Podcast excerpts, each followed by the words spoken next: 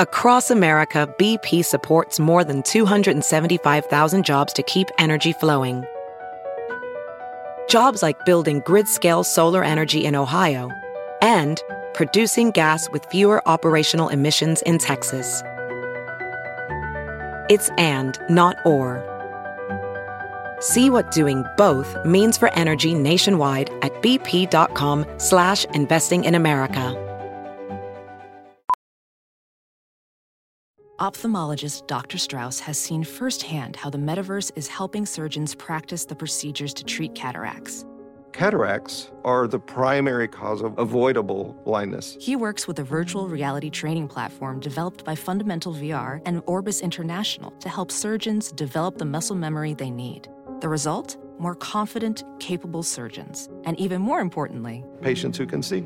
explore more stories like Dr. Strauss's at meta.com slash metaverse impact. The Bob Cesca Show. Bob Cesca. Bob. Bob.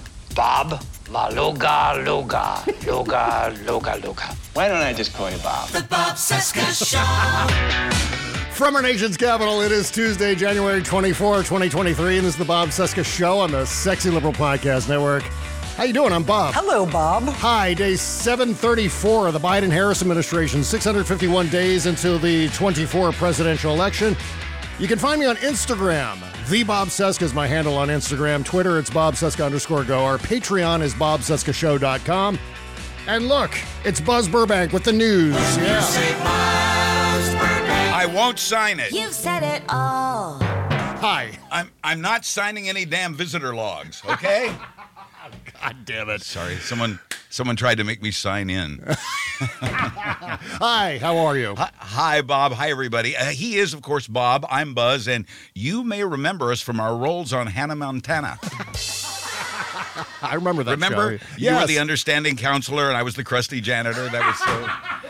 exactly what it was, yes. Uh, hey, we also want to clarify that we have never been, Bob and I have never been drag queens, okay? We were young and had fun at a festival.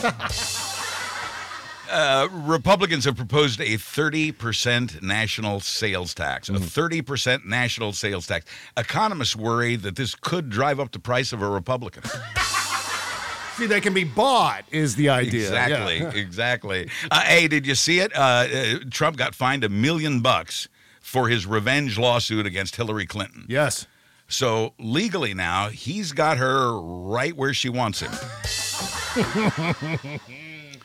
Uh, and experts are warning us. You know what? They, they always do that, don't they? Experts are always warning us about something. Oh, yes, Uh, absolutely. e- experts are now warning us about the dangers of artificial intelligence. Mm-hmm. But I think we're going to be okay. Uh, We're used to hearing it from Republicans. I'm surprised I haven't heard that joke before. That's great. In Australia, they have found the world's biggest toad. Maybe you've heard about this. Six pounds, this thing weighs. Six pounds. Here's what you didn't know it immediately got a seat on the House Oversight Committee. It's about time. And on a sadder note, uh, we lost the great David Crosby this Oh, past yes. week. Uh, he, of course, was most famous for co founding the legendary group Crosby, Stills, Nash, and Santos. More fun, more music. The Bob Cesca Show. All right. Kicking off a brand new week with a great Rocky Mountain mic. Here we go. I've had enough of the Sinema girl. I can be happy the rest of my life without the Sinema girl. She dreams she'll be president. She is a big louse. My dog has a better chance of winning the White House than Sinema Girl. Big Pharma sent her money now. She wore a vest made from cows. She doesn't stand a chance. She got too big for her pants.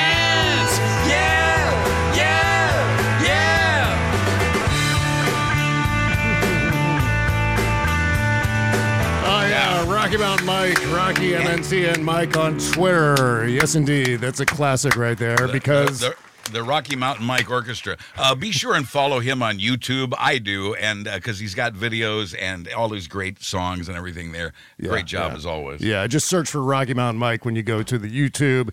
Mm-hmm. Uh, oh yeah, and uh, Kyrsten Sinema will now be running against Ruben Gallego for. How do we feel about this? Are we Senate. worried? Are we worried about splitting the Democratic vote? What's going to happen here? Mm. I'm always worried about that. Uh, Yeah. And I, I'm genuinely concerned that we're going to see a split vote, which will advantage the Republicans.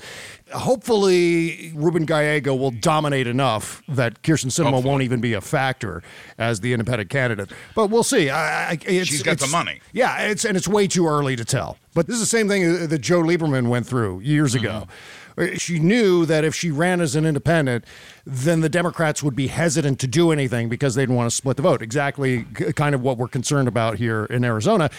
But Ruben Gallego is plowing forward. And and his Yes. first ad out of the chute was genius. You just go to Ruben Gallego's Twitter Yes, account and watch yes. his first video, his first commercial. He's he's presenting himself as a very down to earth guy, and I think that's going to be important if he if he hopes to capture uh, moderate votes and and perhaps even some Republican votes. Yeah. In, in addition to Democrats, uh, uh, you know, I, I hope he's not painted as being too progressive. I think we can expect that from the well funded Kyrsten Sinema campaign as it comes along. Uh, but but Democrats, I think, are very excited about this opportunity to get a real Democrat in that seat as opposed to the faker uh, Kyrsten Sinema. Going back to your monologue real quick, going back Yeah. to the news. I would- uh-huh. you mentioned Yes. something about how we were drag queens, or what did you say? We weren't drag queens, or never, been, I, never I- been drag I, denied. I denied that we had Yeah. been drag queens, and, and said we, we just had some fun at a festival. That was that was Santos' excuse. Yeah, well, about 30 years ago, right about now, I was an mm-hmm. intern on the Don and Mike show, as you remember, Buzz. And I do. as part of my initiation into that circle, uh, I'll never forget, it was the day after Bill Clinton's first State of the Union address. They brought in the makeup artist to the stars, whose name I don't remember. Right. And my assignment was to get dressed up in full makeup, full like a, a wig, the artificial eyelashes, all of it. Then to go with uh, Chris Ann, I think to like Silver Spring, Maryland, and stand on a street corner giving out wrestling tickets. That was my that was my assignment, and you know it was such a disaster. First of all, I never looked at myself in the mirror, and then when I got back to the radio station, I was like praying the whole way back that they would lose the tape of that show. And then I got back, and Diana was still there, and I said. You didn't tape that, did you? You didn't record any of that. She said, Oh, no, we lost the tape. We can't even do a best of. Thank you. Thank God that that Yeah, will get and- destroyed for all time. And you had uh, somewhat romantic designs, uh, let's say, on uh, on on the young woman who drove you uh, to that appearance. I, as I, I recall, did. as I recall, you were did. you were you were uh, Frankenfurter sort of attractive. That's probably it. And I'm so glad I didn't see myself. I I've just always, did I've not. Always, I, I've always liked tall women, so you know. Frankenfurter attractive. That's possibly the name of today's show. Um, also, I have exclusive audio of that six pound toad. Really? Yeah, it's it's an amazing thing. I, I didn't realize that I, I would saw be the, the only picture. one. Yeah, that Yeah, I would yeah. get the audio. Like there- there's Really? photographs going around all over the place. Yeah, yeah. Yeah, and when they found that six pound toad, Uh-huh. it, was making this noise. Hello, my baby. Hello,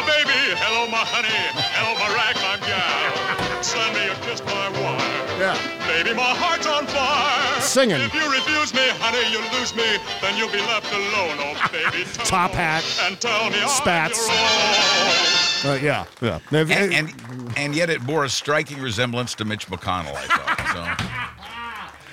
Yeah, funny. Um, that's obviously from the Warner Brothers Looney Tunes. Yeah, I love that. Uh, yeah, yeah, I'm trying to remember something J Frog. I don't remember his name. Yeah, I don't remember either. But just kept singing that song, which I find uh, absolutely hilarious. Doing Yes. that little dance. Yeah, yeah.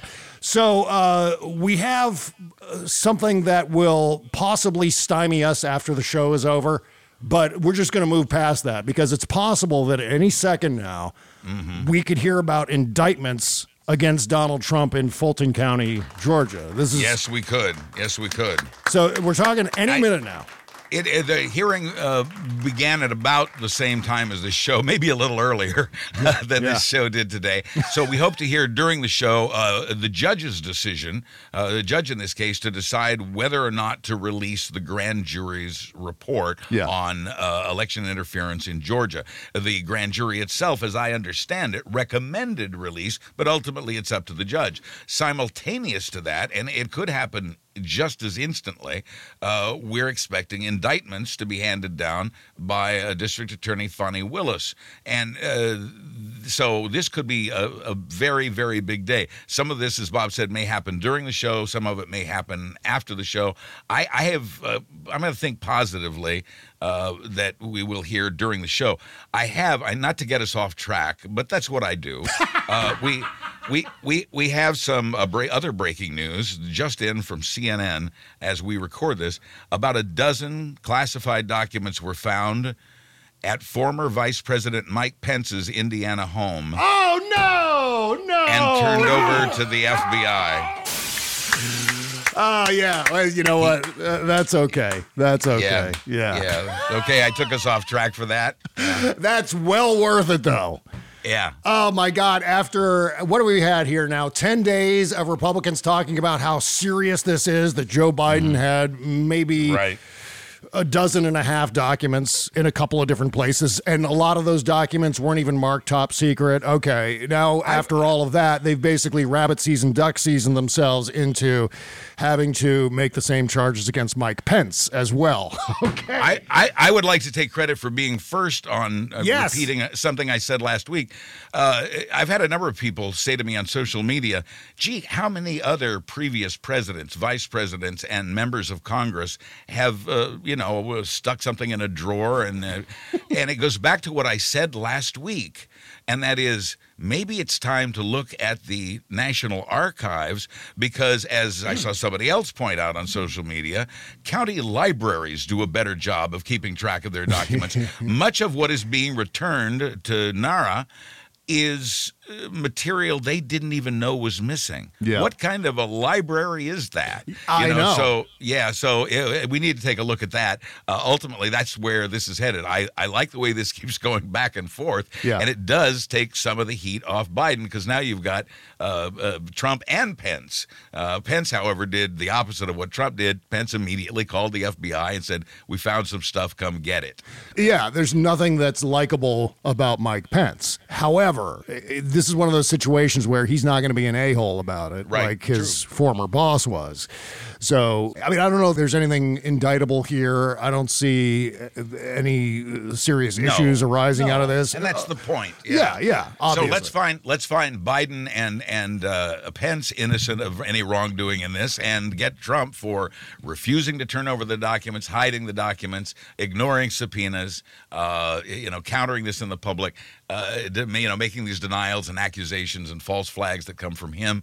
Uh, the the difference between Trump and Biden and Pence, let's tie those together. Yeah. uh, is that uh, one side was clean and one side was dirty, and uh, that you know it's been said that because of what's happened with Biden, now it's going to make it impossible for DOJ to go after Trump on this charge. Well, no, it isn't because they are so very different. Yeah. Whether the American people can or will see the difference, because obviously the media has had a role in this, pollsters have had a role in this. I, I was furious over the weekend to see uh, poll results that said most Americans believe that both Trump and Biden uh, mishandled documents. Th- This is further. It, it- how did they get that poll result? By by equating the two in the media. The media Yeah. equated it over and over again. And shocker, when they then asked the public about it, the public recited back what the media had dictated to them. Uh, it- it's just disgusting the state of the media and uh, how people are paying just enough attention to only hear the media's headlines. It's probably a good idea for everyone to wrap their heads around the concept that possibly Trump will be charged with just some form of obstruction of justice uh, regarding the cover up after the fact. And it's a huge crime in itself. Yeah. Oh, my- oh my God. Absolutely. So there's nothing to be sneezed at when it comes to obstruction of justice. Uh, On top of the fact that they lied to the FBI and, and on down the list. Also, you could make an argument that he was deliberately doing it. This wasn't a case where a couple of documents got shuffled into the wrong box or something like that. He kept some as keepsakes. He stole them. And, Yes, I mean, he of kept some- course. he- he- the- his story about the folders now. I didn't keep the top secret documents. I just kept the cool folders, souvenirs. Uh, you know, that's that's his latest thing. Well, it's just as plausible that he kept a love letter from Kim Jong Un for sentimental reasons as yeah. well. Uh, and and if he did that. That's stealing. You can't do it just because it has sentimental value. That doesn't allow you to take those documents. They're not his. He took them. And so, in my mind, and in the minds of many people, I think, he stole them. Here's a crazy what if for you, Buzz Burbank. All right. What if some of the documents that belonged in the folders, the empty folders that Trump had in his possession at Mar-a-Lago, what if some of the documents that belonged in those folders ended up in Joe Biden's garage next to his Corvette? I'm just saying, Wow. there's like a, there's know, a man. conspiracy theory going around that uh, rogue Secret Service agents loyal to Donald Trump may have planted documents in and amongst Joe Biden stuff. That's one of the So did- conspiracy. I'm not necessarily saying I agree with that. It's one of those things to keep that in your peripheral vision a little bit. You know what I mean? So did, did rogue Secret Service agents plant documents at uh, Mike Pence's house? Oh uh, no, no, Yeah, absolutely see, not. I know, So yeah. yeah, yeah. I mean, that's kind of one of the things that debunks it. However, we do know that there are people who are loyal to certain other bad actors and so on, Mm-hmm. who are still inside the federal government. We're going to talk about Charles McGonigal here in, in just a little bit. Another huge story. Yeah, yeah. So, I mean, ruling out these uh, rogues inside the bureaucracy uh, is not necessarily something that we should do. That, that's something that uh, is absolutely going on. And so, and, and we heard throughout Trump's presidency that he was, and, and by the way, I just want to ease everyone's mind. I'm not saying that this is the case. I'm not agreeing with this conspiracy theory.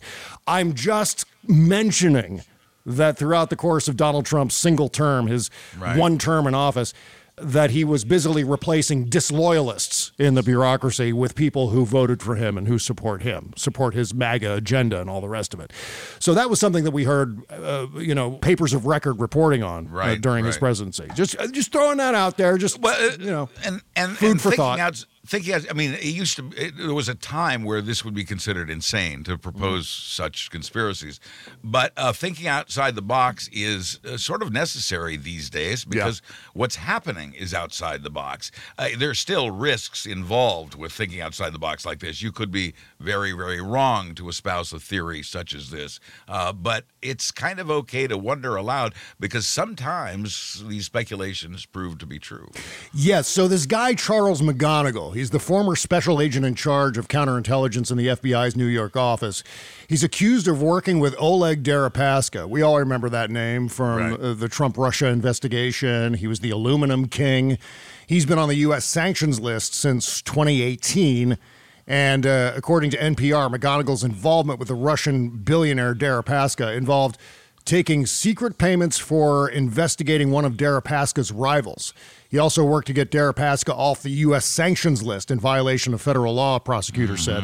The federal indictment unsealed on Monday charges McGonigal and Shestakov, who aided him. He's a United States citizen with uh, Russian roots, obviously. Each one with uh, one count of conspiring to violate and evade U.S. sanctions in violation of the International Emergency Economic Powers Act, one count of violating the IEEPA, one count of conspiring to commit money laundering, and one count of money laundering. Each charge carries a maximum sentence of 20 years in prison. Oh, fuck. And it's important to note here the timing of when McGonigal was upped to that position. He was appointed special agent in charge of counterintelligence division of the uh, New York field office three weeks before Comey announced the laptop thing before the Right. 2016 election. Three weeks. Right. Right, and uh, he's the guy. McGonigal is the guy who is responsible for the, for Comey stepping out there. He's the guy who Yeah. basically pushed Comey out there to, to make that bizarre announcement just before the election about Clinton's emails being investigated. After which they found no wrongdoing. Uh, uh, this McGonigal guy had long been respected, and here's what people need to understand: this is a top guy in U.S. counterintelligence. This is the the like the one of the main dudes, if not the main, and it was his job to uh, keep an eye eye on Oleg Deripaska. Yes. Uh, who acts as an agent of the Russian government. Well, uh, not only did he not keep an eye on him, he did business with him. Uh, McGonigal apparently committed these crimes while he was the head of counterintelligence for the United States. He Yes. committed these crimes on behalf of Donald Trump. uh, Ultimately, he was behind the Clinton investigation. He had negative influence on the Mueller investigation, uh, and and then and then went to work for Oleg Deripaska afterward. Uh, uh, Paul Manafort, Trump's 2016 campaign manager, uh, worked f- with and for uh, Oleg Deripaska for the longest time, and I, I believe it was Deripaska to whom uh, uh, Manafort passed the polling information from the Trump campaign. Uh, and and then there's Mitch McConnell, which I want to add, uh, who t- tried to get an aluminum plant built in Kentucky with the Yes. help of Oleg Deripaska. This is a huge, huge story, and it, it is about uh, Russian influence at the highest levels of U.S. government. Exactly. So here's another bit of interesting information regarding the timing of McGonigal becoming special agent in charge of the counterintelligence division. Right. 27 days later, after he was appointed to that position, and eight days, just eight days before the 2016 election, the New York Times published this headline Investigating Donald Trump, FBI sees no clear link to Russia. Right. I wonder if Charles McGonigal was the source for that story. I mm-hmm. would wager a month's salary that he was. I also wonder if the reason James Comey stepped up and announced that Anthony Weiner laptop Hillary Clinton thing right before the election, mm-hmm. I wonder if he did that because he was concerned McGonigal was going to leak it. Again, this is one of those things I'm just throwing it out there Yeah. because the timing is super suspicious. And now that we know that McGonigal has ties, accused ties to Oleg Deripaska, that he conspired to do favorable things, including getting the sanctions lifted against Oleg Deripaska.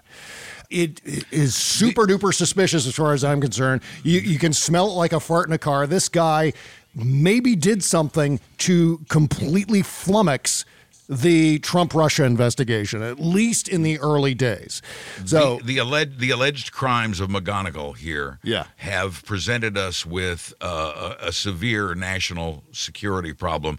It it is possible that a number of U.S. intelligence agents uh, working or agents working on behalf of U.S. intelligence have been killed because of the actions of McGonigal. Yeah. This is, of all the scandals that we've endured over the last few years, this is perhaps the deepest and scariest. And it goes to the heart of the Russia investigation that so many people have discounted at this point, have written off as, Yeah. no, that, that never happened. No, it, it did happen. And uh, we're, we're beginning to chip away at that iceberg. And if you start to consider that possibly, and I don't see anything in the reporting along these lines, but it's possible that Charles McGonigal has some sort of loyalty to Donald Trump's style, his his ideology, his movement.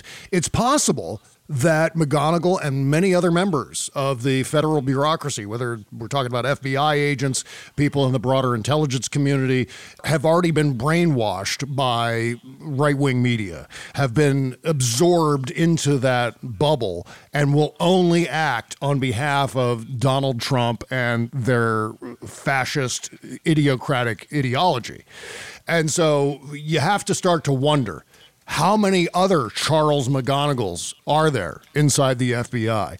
How Yes. many investigations into Donald Trump? I, I remember just being absolutely confounded when all of the reporting that we were hearing leading up to the Mueller report, or and especially that Bill Barr letter that preceded the Mueller report, all the reporting prior to that was absolutely leading toward some real world collusion uh, charges against Right. members of the Trump team, the certainly the Trump campaign, and then the Trump administration, and then everything started to just fall apart.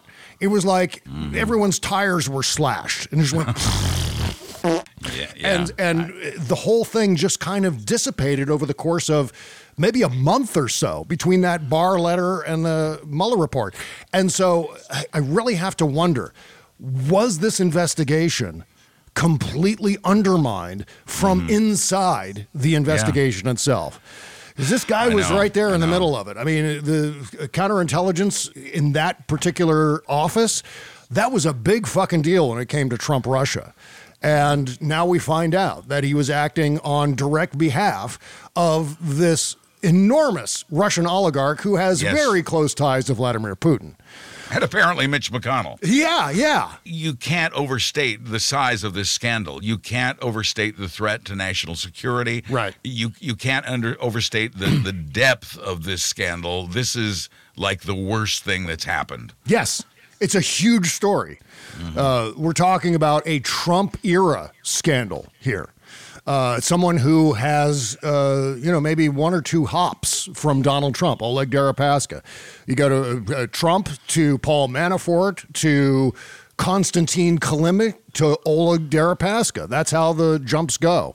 I can't believe I just produced Konstantin Kilimnik after all these years, but yeah, it's funny. You don't know if those Russian names are going to stick with you or not. I know. I'm not sure if that neuron was obliterated at some point, but there it is. Uh, this guy, Sergei Shestakov, he's a U.S. citizen. He's a former Soviet and Russian diplomat and federal court interpreter. He's facing charges alongside McGonigal, as I was saying before. Prosecutors allege that Shestakov, 69, age 69, and McGonigal worked together to aid Deripaska. There's always someone else. There's like always a sidekick. You had uh, Deripaska, and as I said, Konstantin Kilimnik uh, working with uh, Paul Manafort. Uh, you know, Right. look, anyone who tries to tell you that the Trump Russia thing was a hoax, that it just there's nothing there. It's been forgotten. Don't the- listen. because of the perfect phone call with Zelensky and the uh, Yeah. the two impeachments and uh, you know the the, uh, the Mar-a-Lago raid and everything that's happened since, uh, everybody's forgotten the whole Russian Russia story. Yeah. But it's still there, and uh, no matter how hard you try to ignore it or forget it, it's back. They're very, very good at changing the subject. But the subject always gets somehow changed back, doesn't it? And Yeah, this well, is yeah. why this story is so important because maybe we can finally take a look. We've got one of the perpetrators, possibly. We've got someone who has direct ties to Oleg Deripaska, who could, Mm-hmm. under oath, reveal a lot more of what was going on. And it's just a matter of the traditional press covering it the way it ought to be covered, rather than uh, appeasing Republicans by slow walking the whole thing. I, I've been so disgusted. We talked about before the media headlines that that, that equated that, that made uh, what Joe Biden did, and again, s- uh, inexcusable sloppiness. Uh, but but we also know that he's not the only one in government who's done this. Not that that makes it okay. It's time for the archives to crack down. I Yeah, think a little yeah. bit on itself. But uh, it began with the media equating uh, Biden and Trump, Biden and Trump, and then the, and then they have the gall, the unmitigated gall, to to uh, you know run a survey uh, that finds, oh surprise, uh, most Americans believe they're the same. Well, yeah, because that's how you painted it. Of course, that's what they think. The crooked media, as I tweeted, wins again. yes, they do, and we've got more about the uh, the crooked media here in just a little bit, uh, because the New York Times had to issue a, a correction on a headline that had Oh, posted mean- about the debt mean- ceiling. Yeah. You mean an editor's note? An Yes. editor's note. Yes, indeed. That's a great way to put it. Yes. Uh, it's very, very famous on the show. What was the last week? The editor's note Yes, from last week? yes. Yeah, yeah. I have one for this week too.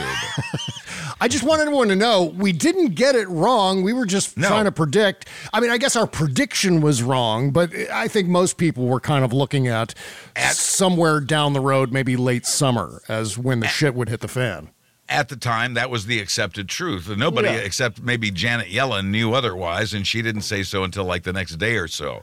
So, uh, but up to that point, no one believed. I mean, we were right in saying no one believed that we'd run out of money before September. Well, surprise.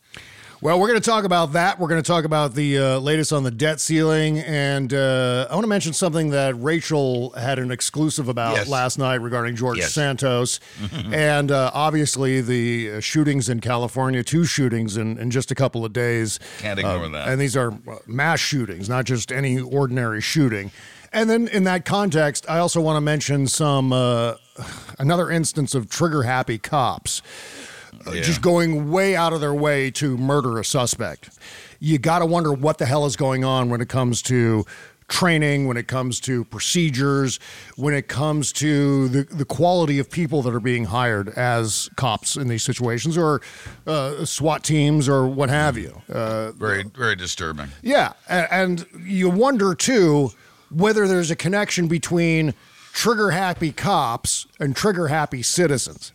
If we're seeing our police and uh, by extension politicians using firearms as a way to solve problems, whether we're bombing people overseas or whether cops are murdering innocent people in their homes. It's it's America's mental illness, and it affects uh, and infects cops the same way it does everybody else. Yeah. as if as if there are, wasn't already a problem with cop culture. Exactly right. And then on top of that, the the moral influence to say that, oh yeah, this is okay. Yeah, it's not a problem. Right. If you need to shoot first and ask questions later, that's the American way. Go for it. Right, Second Amendment, buddy. Yeah, that's the I think the idea that a lot of people are getting uh, from uh, people of authority, and Mm-hmm. that needs to end. That needs to stop. We need to get back to a time when, oh, he got away, is okay.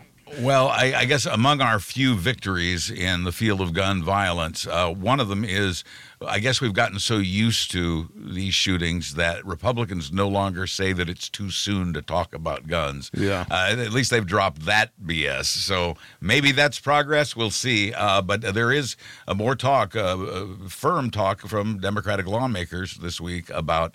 Uh, doing something about this. Uh, Illinois' uh, uh, assault rifle ban uh, was upheld y- uh, yesterday. So uh, I think, you know, there's always an opportunity for change. Uh, obviously, we have a Republican controlled House that won't allow that, but uh, there is a new momentum out there. Yes, there is. Okay, so we're going to talk about that, and I want to get into just a couple of things from Diamond's Oh, yes. funeral. Very good. So we'll talk about that and a whole lot more here uh, coming right up uh, on our big Tuesday show. All right. So if you're only listening to this part of the show, whether you're listening on Apple Podcasts and so forth, you're only hearing the first hour of the show. There's an extra 20 minutes of show after the end credits roll at the end of every Tuesday and Thursday show. And it's all happening on our Patreon page. Of course, I'm talking about the Shadow Docket podcast at patreon.com slash Bob Cesca Show, or for brevity's sake, bobcescashow.com. Now, just to be clear, what we're talking about in terms of what shows we put out there every week, Okay. I don't know if I ever do this by way of a reset, talking about like what the show schedule is uh, from from Tuesday through Friday. So on Tuesday, it's me and Buzz on the free show, followed by the Shadow Docket that exclusively appears on the Patreon page. Right. Wednesday, there's an interview show, which is me interviewing someone who's in the news, someone who's written a book, a friend of mine. We have regular reoccurring guests like Cliff Schechter and Donna Halper. Uh, so that's a basic interview show, free, available to everyone on all the various podcast platforms. Thursday, it's me, Jody, and David on the free show. That's followed by the Shadow Docket, also with me, Jody, and David. And then on Friday, it's the after party with me and Kimberly that appears on our Patreon page. So that's your weekly schedule. The Shadow Docket, as I was saying, is a completely unfiltered, commercial free continuation of everything we didn't get to on the free portion of the show. Plus, we talk about personal stuff and some showbiz stuff too. Yes, absolutely. Anything goes. It's sort of like, in a sense, it's sort of a mini after party. It's, it gives you a sense, a taste of what the after party is on Friday. Without the refrigerator sex. Exactly right. There's no refrigerator sex, I'm sorry to say. Maybe discussions of it at my expense, yeah, but generally speaking, no. Buzz and I are not having sex in the refrigerator. Um, the other thing about the Shadow Docket is it's only going to cost you pennies per episode. The Shadow Docket drops every Tuesday and Thursday after the free shows, and it's only going to cost you $5 per month. That the, that's the subscription level that includes the Shadow Docket. Plus, you get access to the Patreon page and the comments, and you get access to the Patreon app and all the rest of it. And you're going to be supporting this fully independent podcast. So don't miss out. That's bobcescashow.com. Bookmark it, send it to all your friends, why don't you? And we thank you. VR training platforms, like the one developed by Fundamental VR and Orbis International, are helping surgeons train over and over before operating on real patients. As you practice each skill, the muscle memory starts to develop. Learn more at meta.com slash metaverse impact. Bob Cesca.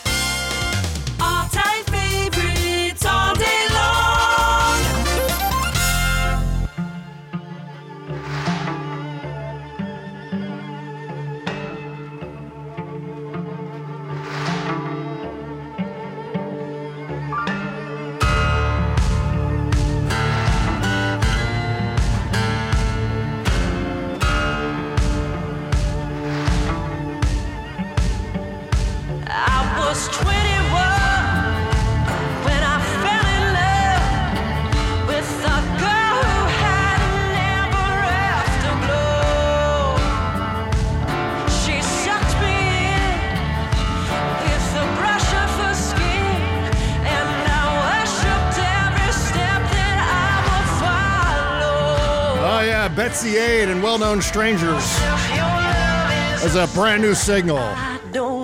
Yep. I love it. Holy shit. This one just dropped.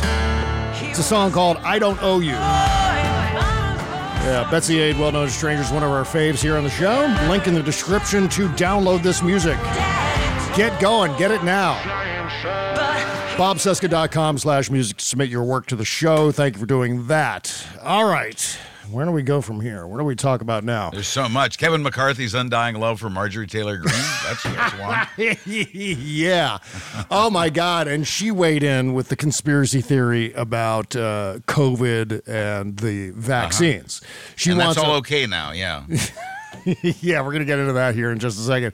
I would talk about real quick what Rachel Maddow was saying about George Santos. I guess she had an exclusive last night saying that uh, George Santos once claimed that he was a victim of an attempted murder Recently claimed, yes. recently and he's under police protection.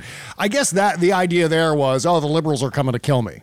Is that it? Uh, yeah, I think that's the implication. He didn't come right out and say that. Uh, he conducted the interview. He spoke. He speaks. One thing actually he can do.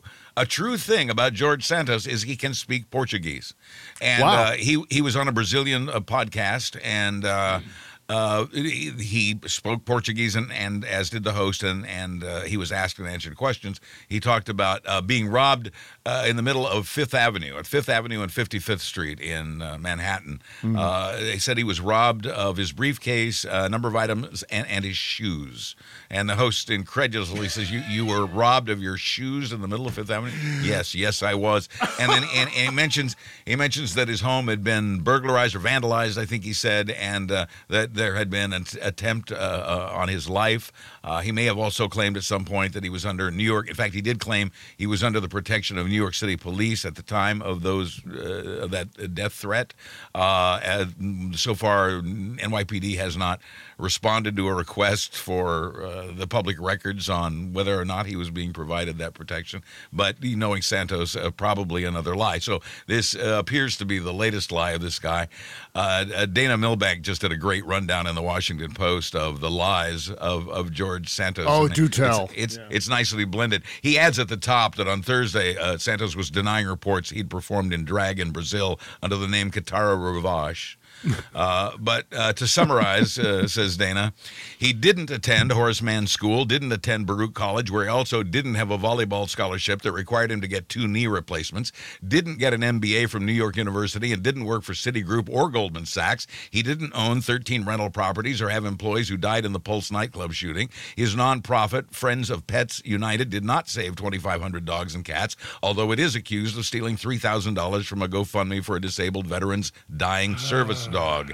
He is not a Jew. His grandparents were not Holocaust refugees, and they fled neither Ukraine nor Belgium. His mother wasn't a finance executive, and she wasn't at the World Trade Center, nor apparently even in the country during the 9 11 attacks, which didn't claim her life. His real name may or may not be George Santos or Anthony Zabrovsky or Anthony DeVolder. He may or may not be American born, have a brain tumor, be biracial, have a husband, be a longtime openly gay man, or have attended a Stop the Steal rally in a stolen Burberry scarf.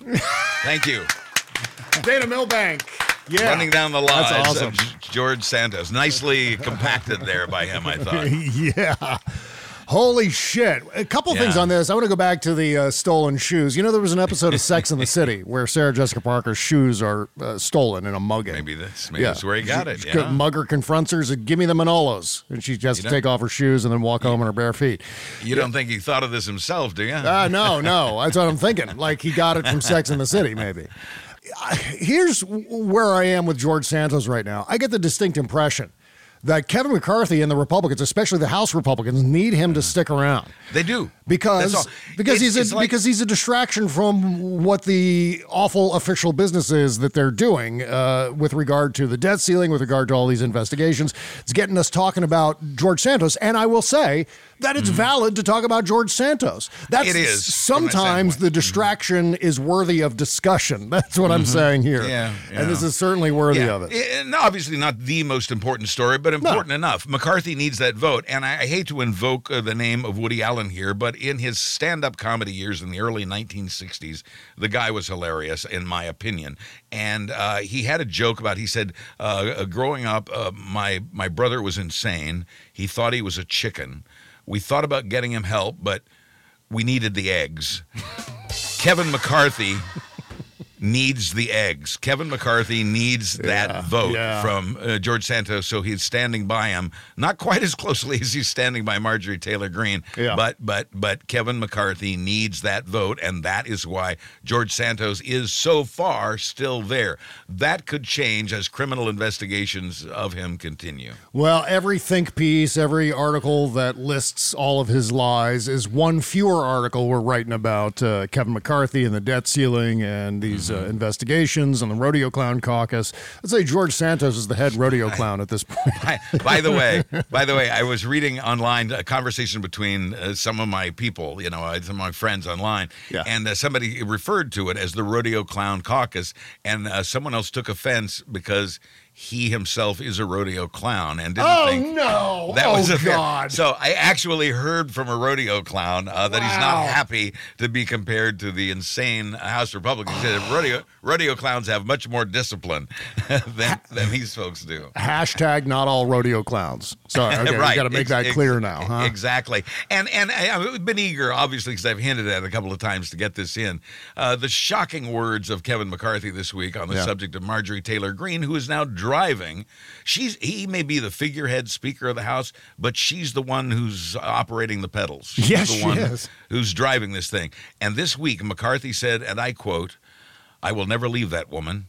I will always take care of her." Oh, my God. He added, She reminds me of my friends from high school and that we're going to stick together all the way through. Kevin McCarthy has completely sold out to Marjorie Taylor Greene Yeah. because she got him elected after 14 tries as Speaker of the House. And uh, so he has this undying, and that, that puts her in the driver's seat. She's now pulling the strings. This is the party of Marjorie Taylor Greene. She's not a fringe crazy anymore, as if she ever were. McCarthy admires her, by the way, because of her brand, MJT. He thinks she's done an incredible job of marketing herself. He greatly admires her, her marketing and the way she can uh, advise him on what the far right is thinking uh, so that he can respond accordingly. But make no mistake, she is in charge. And so that's why it's so significant that Kevin McCarthy, Speaker of the House, would say, I will never leave that woman. I will always take care of her. He has no idea, does he? He has no He has idea no that the idea. more Marjorie Taylor Greene, the more we see uh-huh. of MTG on Right. Twitter and in the news, Right. the better it is for Democrats. I'm just Thank you, saying the same I goes. think I said him. Yeah, I think I said MTJ, but thank you for correcting well, well, regardless, I think everyone knew what you meant. McCarthy even said Democrats had AOC, we have MTG. this is great. Yes, because everyone has initials. Shocking. Right. Um, anyway, so that's always positive. It's good. Marjorie Taylor Greene, Jim Jordan, Matt Gaetz, all these people, Lauren Boebert, they're scaring away independent voters. They're scaring away swing Yes, voters. yes, so yes, please keep yes. going, Republicans. You're doing great. Exactly. Just uh, on a uh, more solemn note here, uh, this Yeah. shooting in Half Moon Bay, California, 7 Mm-hmm. killed in two related shootings at a mushroom farm and a trucking firm. And then there was the shooting at Monterey Park where 11 were killed. And uh, obviously, the questions are the same as they always are. How much profit did firearm manufacturers make on these shootings? What was the profit margin on all those bullets? What was the profit margin on that? Look, you know what it looked like? It looked like an Uzi. I think the United States is the only Western society where it's legal to own one Sure. of those things. Yeah, Second Amendment, Bob. Yeah, absolutely. And yeah, so, we, we had the shooting in the in the Los Angeles suburbs, Monterey Park, and then also in the lovely uh, coastal community of Half Moon Bay in uh, Northern California. Mm-hmm. Uh, the uh, Southern California shooting now appears to be a case of jealousy. The Northern California shooting now appears to be a case of uh, workplace violence. Yeah. Uh, in, in addition to that, uh, obscured by that, uh, Sunday morning, uh, a shooting of eight people in Shreveport, Louisiana, all members of a family, three of them children. Uh, I, I don't know what the death toll was there, but I know eight people were shot. I know the usual dozen people or so were shot in Chicago over the weekend. And uh, today, just before we began this show, in Yakima, Washington, uh, at a convenience store, three people shot dead, the gunman on the loose. Uh, we we are averaging two or better, better. Yeah. We're averaging averaging two or more mass shootings every day. We're talking. We had 600 some mass shootings last year. 365 days in the year, 600 some shootings, nearly two a day. We have already beaten that pace in 2023. Somebody commented, "Is this like the 800th week of January by now?" Because it it feels like it. Uh, and and uh, these shootings uh, have a lot to do with it. This is all about gun culture, as Bob alluded. Uh, Yep. the, the uh, hundreds of rounds of ammunition found at the home of the Southern California shooter. Uh, he had at least two guns with him uh, the night of the shooting, and they found more in his house. It's this gun culture. It's about Yes. the guns, and uh, as I said, it's riled uh, Democrats up again. Uh, that they're making a lot of noise and a and a big push. We'll see what happens. we have been convinced, and I say we in terms of we all know who we're talking about. We have been convinced that the best way to solve problems is at the point of a gun. That when you Yep, can't yep, yep. when you can't resolve your problems using words or whatever, uh, any sort of thought process, then you Wh- just you pick up a gun and you shoot at your problem. That's the Whether- American way. Yeah, whether it was that domestic shooting in Louisiana, apparently, uh, Yeah. or, or a workplace shooting in Northern California, or a jealousy uh, uh, shooting in Southern California, or uh, you know uh, a hate shooting in in, in New York State. Uh, it, it's just guns. Guns is the common factor in Mm-hmm. Yeah. all of this. Absolutely. And it's the common factor when it comes to uh, some of these situations where Yeah. suspects are being summarily murdered uh, extrajudiciously. And we have another case of that in uh, North Carolina. Another horrendous video. Uh, we were talking about the Keenan Anderson video last week and a little bit the week before. This new video from North Carolina shows this disabled man. In- It looks like he was in uh, lived in, living in a double wide or a trailer, Right. and he's awakened in the middle of the night, crawls out of bed with his wife or his girlfriend. I'm not sure the relationship there.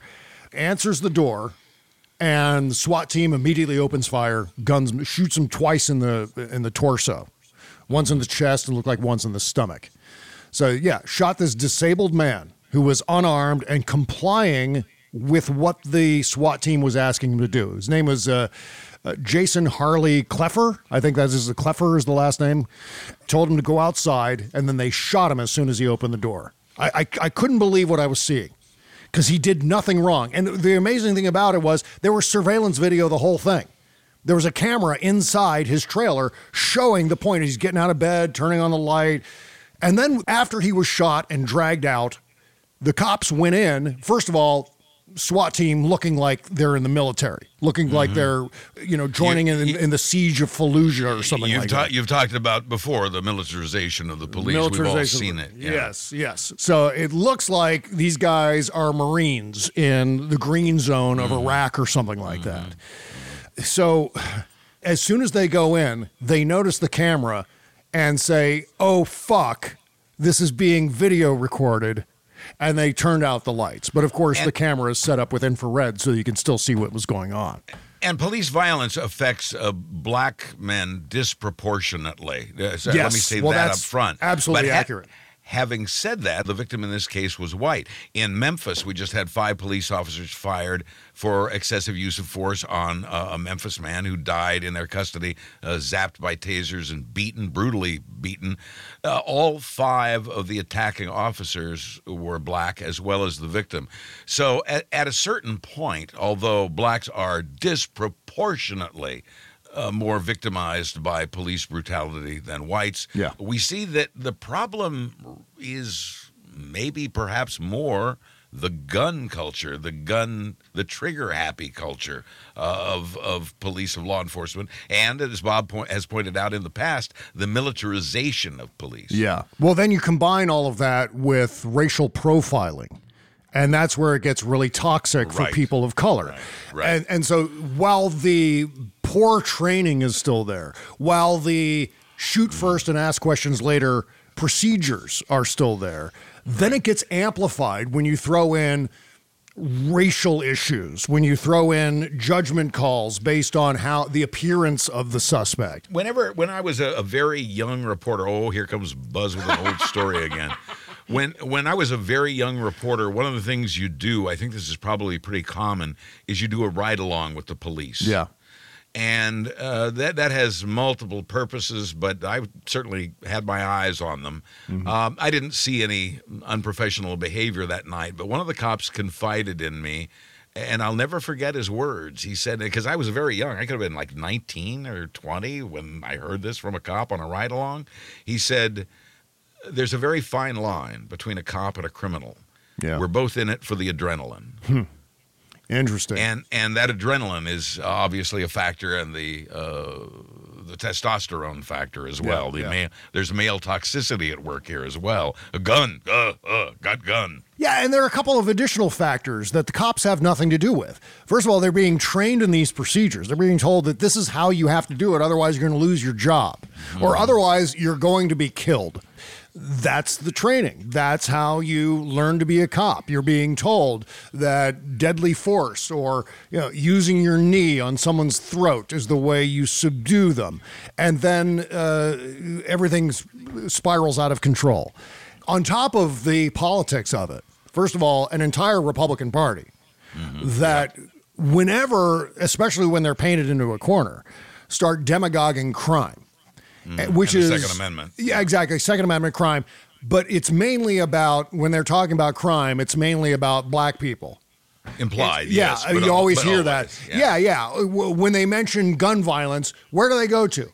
They go to Chicago. They talk about Chicago. Chicago is like ranked in the 20s, maybe even in the 30s on the list of the most dangerous uh, murder capitals in America. It's not even in the top 10, but they go there all the time. Chicago, oh, look at all, all the black on black crime. It's all the blacks in Chicago.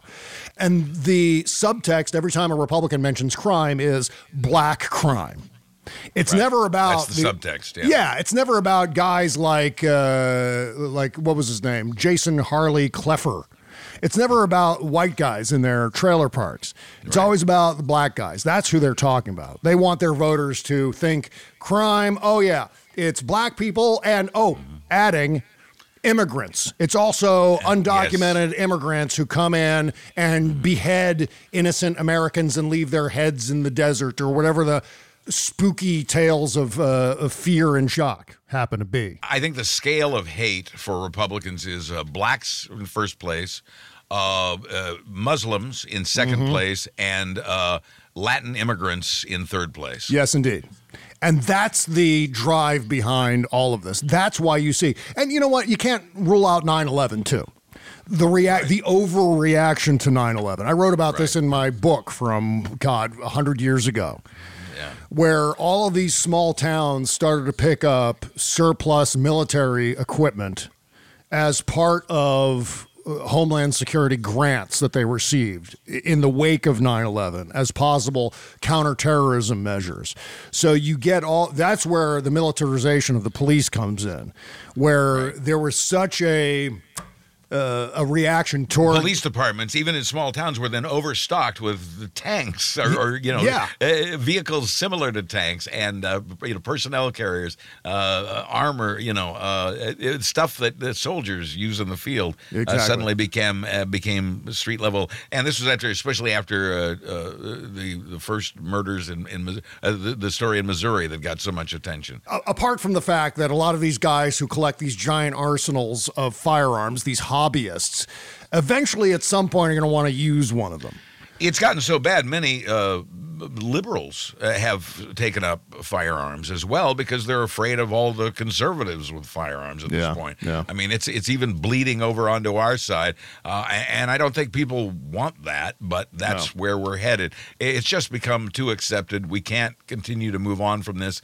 It's uh, no other country on earth deals with this. No other country deals with this.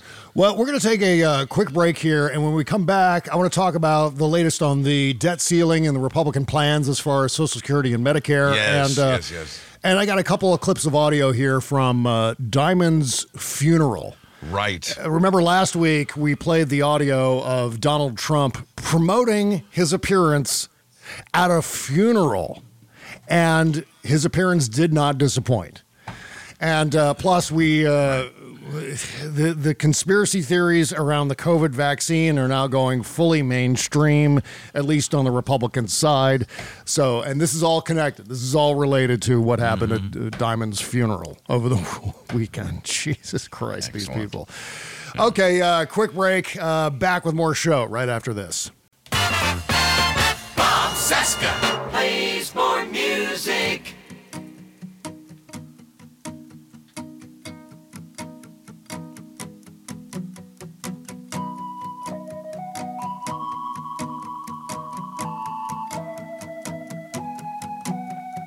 Now the time has come to see the writing on the floor. When I finally look up, I'll know things better than before. Cause I was born for these days. I was born for these days. I was born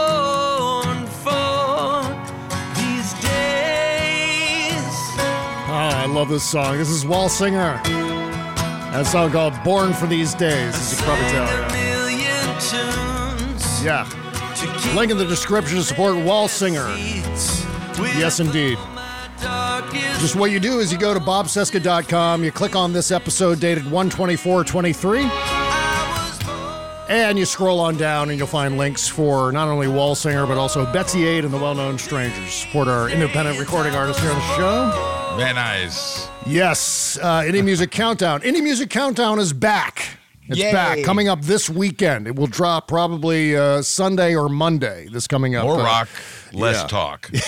Yes, in fact, no talk. More rock, no talk. There will be no talk. I'm just doing straight up playlists. There'll be fun jingles and stuff like that in there. But Good. as I've been saying, everyone loved the indie Christmas playlist and Good, the yeah. format of that. So it was all I'm great. doing is just adapting that. So you can just listen Wonderful. to straight up uh, uh, every single song that we've played uh, throughout the month of January. And again, that's coming up this uh, month. And I'm not sure if it's going to be both on all of the podcast platforms and Patreon. I know it's at least going to be on our Patreon page, probably free. I don't know yet. It's my. I'm 99% certain I'm going to make it free on the Patreon page. Yeah, uh, I haven't decided yet where it's going to go. Just one of those things. Do I push everyone to the Patreon page to get it? Uh, maybe. Please. Yeah. Maybe. Please, please. Yeah. That's very nice. Uh, listen, Bob, have you ever had the Watergate cake? Have you ever heard of it? Watergate cake? Watergate cake? No, I've never heard Ah. of Watergate cake. Well, Bob, then you'll want to stick around for the uh, shadow docket today because I will tell you about my experience with Watergate cake and what that's all about. Interesting. Uh, and, and and also uh, the Oscar nominations came out today, and as you know, I'm voting in the Screen Actors Guild Awards, and I've seen. Uh, uh, one of the biggest movies, everywhere, everything, all the time, or whatever it's called. Yeah. everything, everywhere, all at once. There is you the name. go. I'm I'm being silly. I may have an alternate title for it, but everything, everywhere, all at once is uh, just swept the Emmy nominations with like 11. Uh, I'll talk a little bit about uh, seeing that movie as well today in the Shadow Doc. Okay, yeah, the Oscar nominations. Did you mean? The, the uh, yeah, I think the Oscar yeah. nominations came out today, right? They they did, but I'm voting on SAG and, and so so one of the uh, SAG award nominees as well. in- Oh, okay, great. Many of the, many of the same categories. So uh, we'll talk about that because I've reviewed that movie and uh, I'll, I'll give you my take on it. I have a lot of catching up to do with all of those Oscar nominated movies. Oh, we all do. Yeah, yeah. And I'm really just getting started. But uh, as I as I see the big ones, last week I talked about uh, the Banshees of Inisherin, and uh, this week I'll talk about Everything Everywhere All at Once. Excellent. Coming up on the Shadow Docket patreon.com slash Bob Cesca Show. Sign up for $5 a month. We'll see you there. All right. Yeah.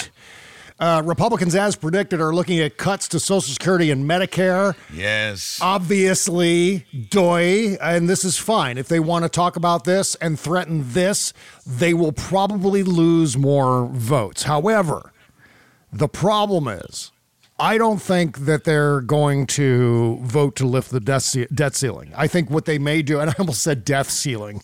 That's that's kind of it. It's like the death of the economy. You're- I guess you're that's thinking of COVID. I think. Yeah. yeah. Um, how do the House Republicans vote to lift the debt ceiling? I don't see it happening. I just don't. And what's going to happen is just absolute economic calamity. That's why. That's where I'm sitting right now. I I wish I had a more positive take on I- this. when we first brought this up on the show, I predicted that uh, this time the Republicans should be believed that they that they are going to go all the way with this. Mhm. I, I'm actually a little less confident of that now, but that that is where it would seem they would have to head. But but I don't know. Uh, one of the proposals being floated now is to uh, raise the retirement age, uh, to raise the retirement age again, Yeah. which which amounts to a Social Security cut of 21 percent. That's a huge a huge cut in Social Security, and uh, I, I, the White House isn't going to stand for it. I've I've had sort of a, I've read sort of an insider's view of of how the White House is handling all this. And it's a it's a game of chicken to be sure. Yeah. But I, I'm putting my money on the White House on this. I think they have a good strategy for getting this done. Uh, we'll see what happens. Yeah, the solution to Social Security is easy. what you do is you lift the cap on who has to pay into the Social Security Trust Fund. Remove it. I think it's up to incomes of $160,000 a year. Anyone making more than $160,000, they don't have to pay any Social Security tax uh, on money they earn after the $160,000.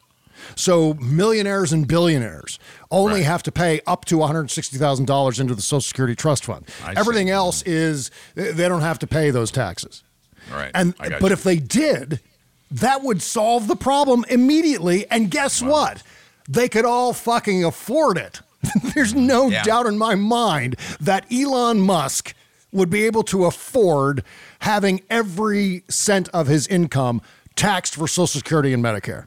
But uh, the only thing I'd ask, here's my dumb guy question: Since you're supposed to get out of it what you put into it, uh, does that mean they're going to get more money on retirement? They don't have The to. rich? They don't have to. They don't need it. Because what happens is if you have a more stable Social Security Oh. system, you have people feeling confident in their ability to continue to receive benefits, then they're going to be we- more willing to spend on the economy, which is going to benefit the millionaires and billionaires. You see what I mean? But when, but when did we begin to consider the greater good? That's well, yeah, I mean that's obviously the main thing. You consider the greater good and make sure that uh, of course it is. Everyone's we, paying We don't. yeah. We don't always go that way. No, absolutely not. So, a group of GOP lawmakers has called for the creation of special panels. Mm-hmm. Let's call them death panels. Yeah, that might Uh, recommend changes changes to Social Security and Medicare, which face genuine solvency issues that could result in benefit cuts within the next decade. This is all according to the Washington Post. Others in the party have resurfaced more detailed plans to cut costs, including by raising the Social Security retirement age to 70, as you were saying, Buzz, targeting younger Americans who have yet to obtain federal benefits. Um, the New York Times, I mentioned this earlier in the show, New York Times published, then deleted the following headline about the debt ceiling. Here was the headline. you can hear me saying this between sighs. Uh, increasing the U.S. debt ceiling has increasingly been used as a political tool by both parties. Yeah, there you go. Yeah, both parties. Um, first of all, using the word or variations of the word increasing twice in the same sentence. Dumb, terrible. Yeah. uh, See also previous remarks about rank amateurs uh, writing headlines and tweets and, and articles. Um, then again, it sometimes happens, but you know, this is the New York Times. You get quality control in the New York Times. You get vetting. You have editors looking at this shit. There's no excuse for seeing increasing and increasingly in the same sentence. But the point is that they're talking. they're Both both sides. sidesing this.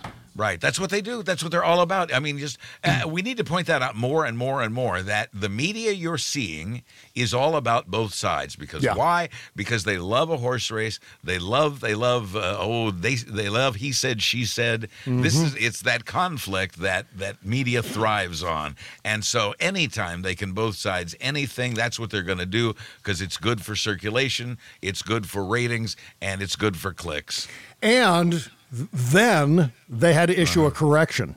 Ah. So seconds later, they An editor's note. Yes, exactly. Well, this is actually a correction. Ours was an editor's note. Yeah, I know, I know. But the correction went up. First, they, they deleted that poorly worded tweet. Uh-huh. And then they said an earlier tweet misstated the nature of recent debt ceiling showdowns. Mm-hmm. Both parties are responsible for the debt, which uh-huh. is partly true, Right. but only Republicans are using it as a political tool. We deleted the incorrect tweet. So at least And there's I'm- that. I'm sure they did not mention that 25% of that debt was run up during the Trump administration. Yes. Bec- because of the tax cuts for the rich. Yep. it's 25% of our entire national debt, all during the Trump years. Correct. Yes. So there it is. And you, also have to bear in mind, too, that a considerable portion of the debt is investment in the United States, whether it's American citizens investing in the United States or foreign governments investing in the United States in the form of treasury bonds and other securities.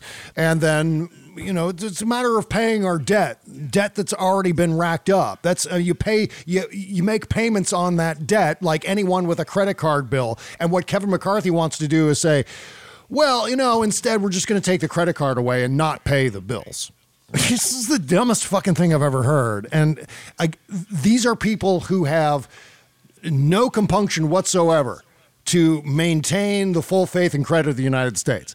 They're fine with this brinkmanship. They're fine with running right up to the last minute. And in fact, in this case, just running right past the deadline, whatever that might be in June or however long Janet Yellen has said that uh, she can use emergency measures to keep paying the bills. So uh, this is one of those things where they're absolutely willing to let the economy crash because they know exactly who's going to be blamed. Now, whether American voters will accept that it's Joe Biden's fault is another story. I mean, it could backfire against the Republicans, So but still, hoping. yeah. What kind of calamity are we talking about here? Well, you know, they don't even have to let the debt ceiling expire. They don't even have to run out of money before uh, the global financial sector starts to go. Hey, you know what? Maybe we should stop using the dollar as the global monetary reserve uh, currency. You know what I mean? the very the very threat of this could set off a worldwide Yeah. recession. Millions of Americans could lose their jobs. The White House isn't budging on. Uh, they're not going to uh, give up anything on Social Security. The the bipartisan Senate isn't going to give up anything on Social Security. I don't know how this ends. Uh, I, I I can't see it any other way than ultimately the House has to bend or give in because this ploy isn't going to work. no, it's not. And, and but the result, as you pointed out, could be very real. A very real disaster could come of this. The very threat of defaulting can hurt our credit and, and set off worldwide panic. So, not only did Donald Trump do a promo for his appearance at Diamond's funeral, like we Right. all do, we all do that. I mean, whenever we're going to appear at a funeral, we all do a, a video promo for, hey, join me, two days only, one at the wake, one at the burial. I'll see you there, folks. Right. No, you don't do that. It's completely tasteless. But, you know, Donald Trump thinks it's just a, an appearance that will only take 15, 20 minutes of his time. He'll be in and out. No one gets hurt.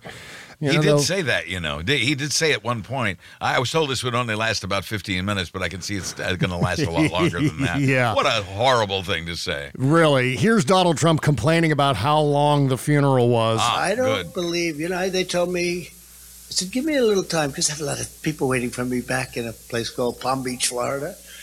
They said, give me a little time. What do you think it'll take? Oh, about 15, 20 minutes, sir, in and out. I said, well, it could take longer. These are a little longer than 15 minutes, right? Oh, so what he does is he complains about how long the funeral is taking.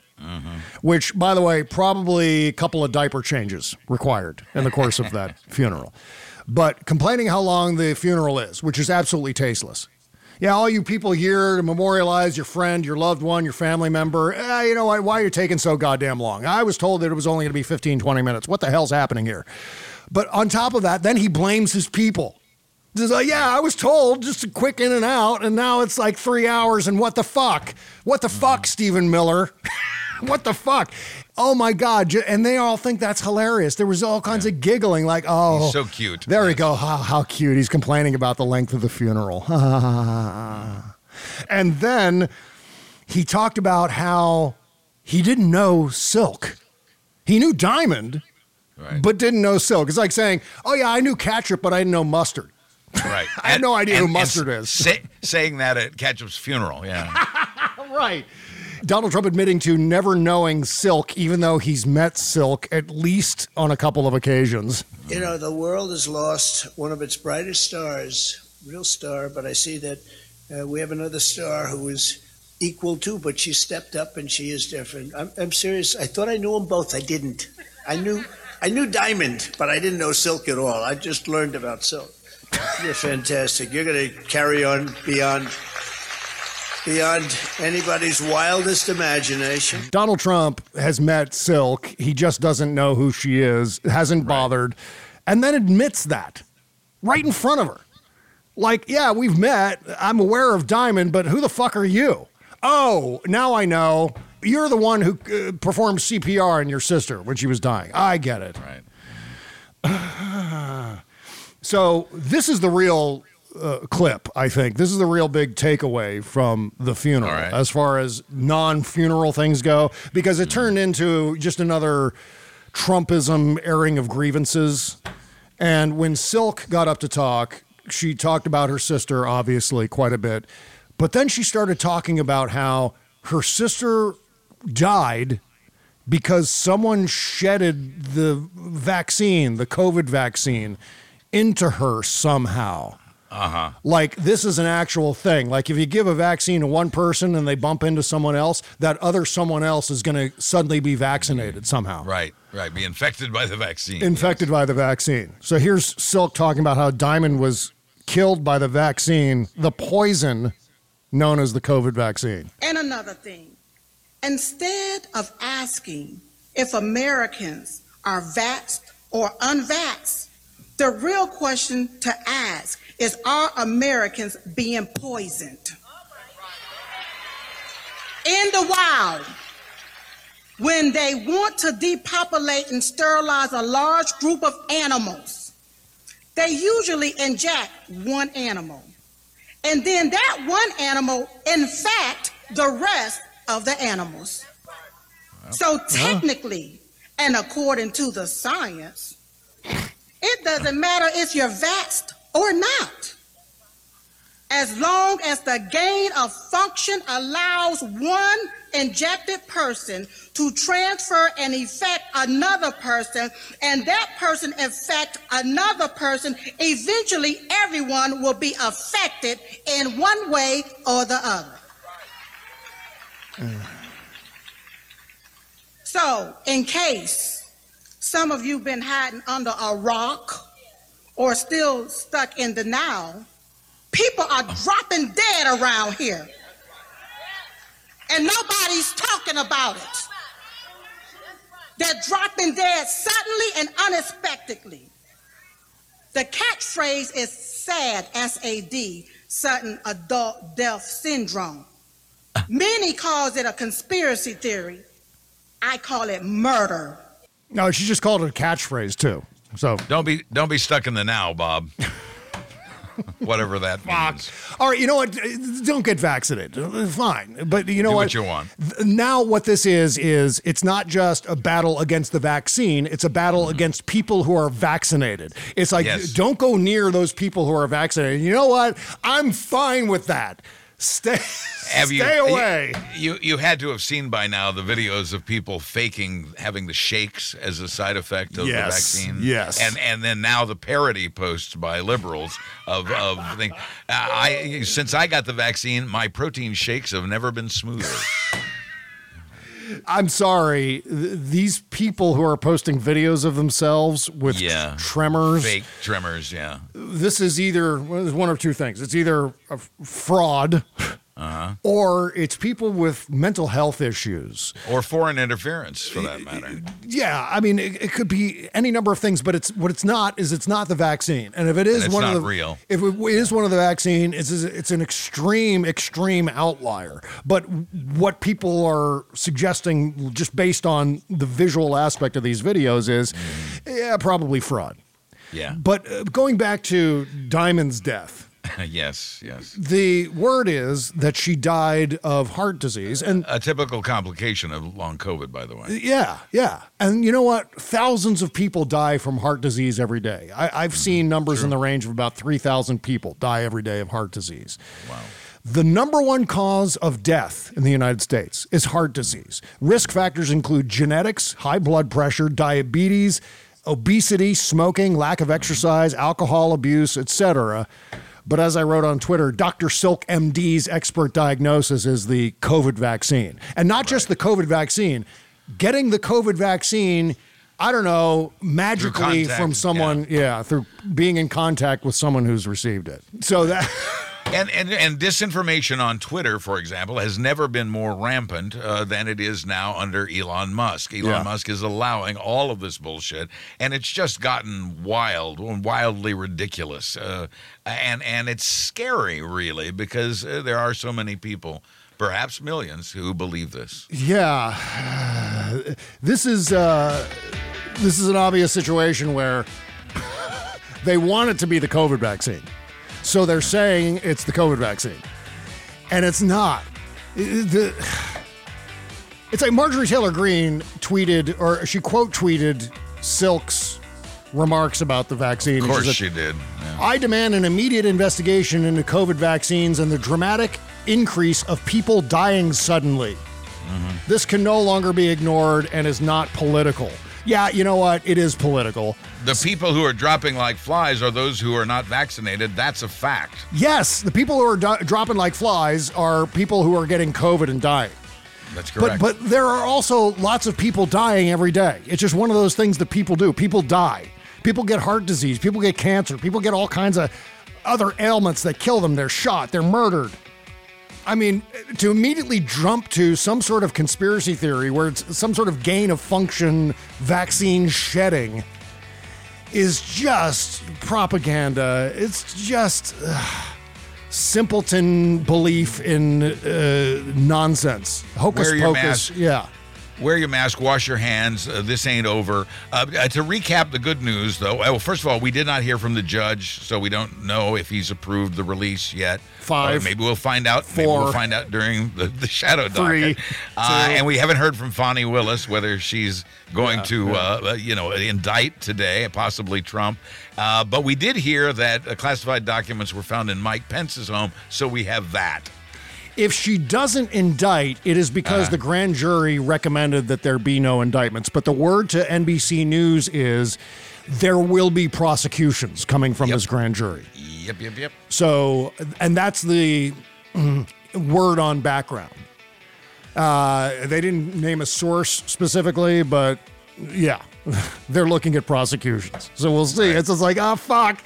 Fuck. Well, we're going to be back tomorrow, obviously, with an interview show. I'll be talking to uh, Justin Rosario from The Ah, Banter good. at thebanter.substack.com. Finally getting around to uh, talking to Justin on the show. Oh, And you guys will have a heyday with whatever we find out later today. Yes, indeed. It's going to be a fun one. Absolutely.